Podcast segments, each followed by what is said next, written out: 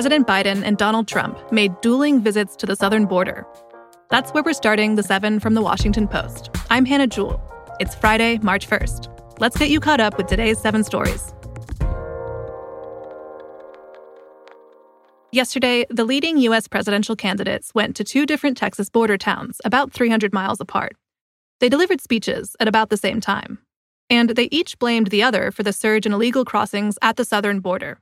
Here's some of what Trump said in Eagle Pass, Texas. I always say in speeches and rallies, it's if you take the 10 worst presidents in the history of our country and you added them all up, all of the problems, all of the lousy jobs they've done, you can add them all up. It's not as bad as this one man has done for our country. What he's done to our country is he's destroying our country. Meanwhile, in Brownsville, Biden blamed Trump for coming out against a border security bill in Congress.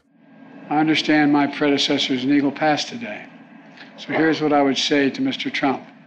Instead of playing politics with this issue, instead of telling members of Congress to block this legislation, join me, or I'll join you in telling the Congress to pass this bipartisan border security bill.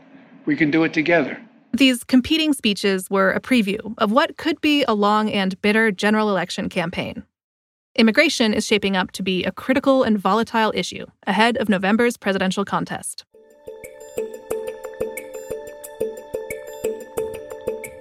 Number two, Gazan health officials said that more than 100 people were killed at an aid delivery in Gaza City. Many details remain unclear about this deadly and chaotic incident yesterday, but here's what we know so far.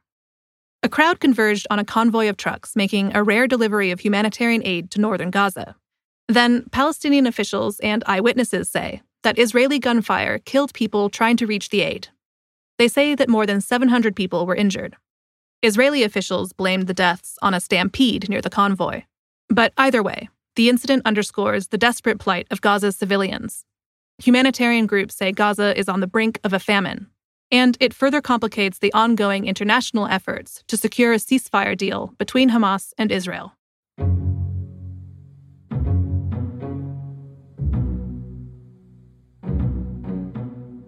Number three, Russian opposition leader Alexei Navalny is being buried in Moscow this morning. Navalny was Russian President Vladimir Putin's leading political opponent. He died suddenly in a Russian prison colony last month. Yulia Navalnaya is Navalny's widow. She has described her husband's death as murder. President Biden has also blamed Putin for the death. Today's events could be chaotic.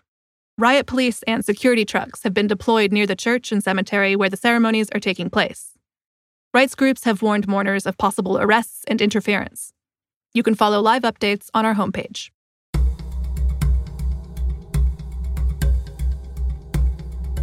Number 4.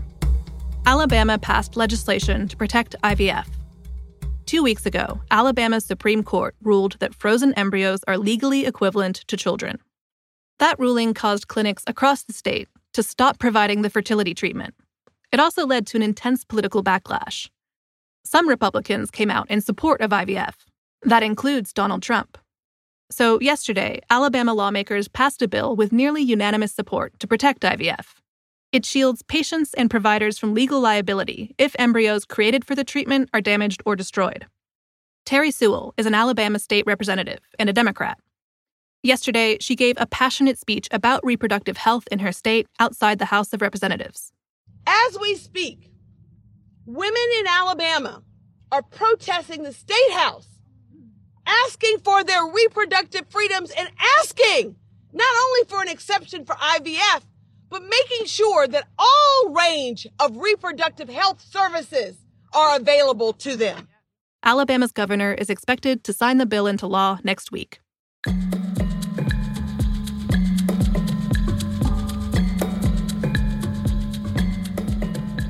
Number 5.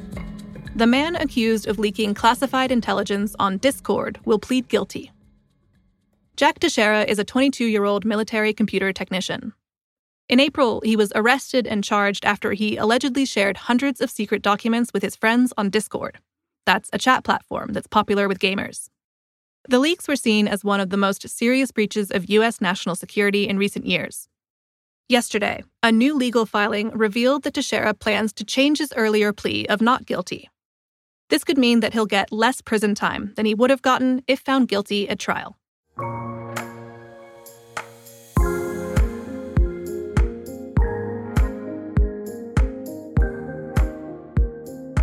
Ultra processed foods were linked to 32 health problems. That's number six.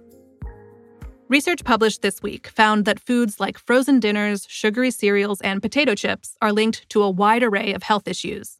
That includes heart disease, cancer, anxiety, and early death. Ultra processed foods are manufactured with flavors and additives to make them more palatable. But it can be tricky to spot them in the grocery store. It's a safe bet to stick to whole, fresh, and homemade foods as much as you can. But if you're worried about ultra processed foods, check out the story on our site about how to identify them. You can find a link to it in our newsletter. Find a link to that in our show notes.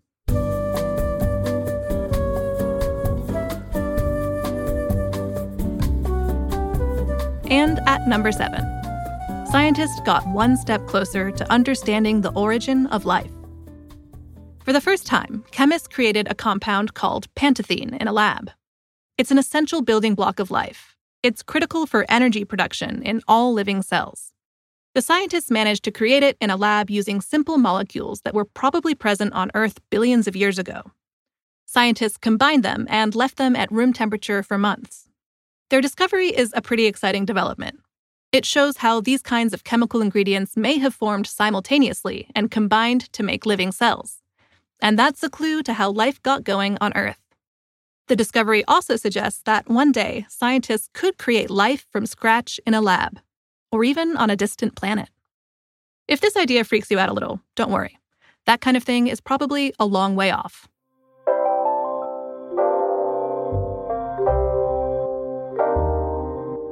That's the show for this week. Thanks for listening. If you're looking for something new to listen to this weekend, make sure to check out The Campaign Moment. That's the new weekly series from our afternoon news podcast, Post Reports.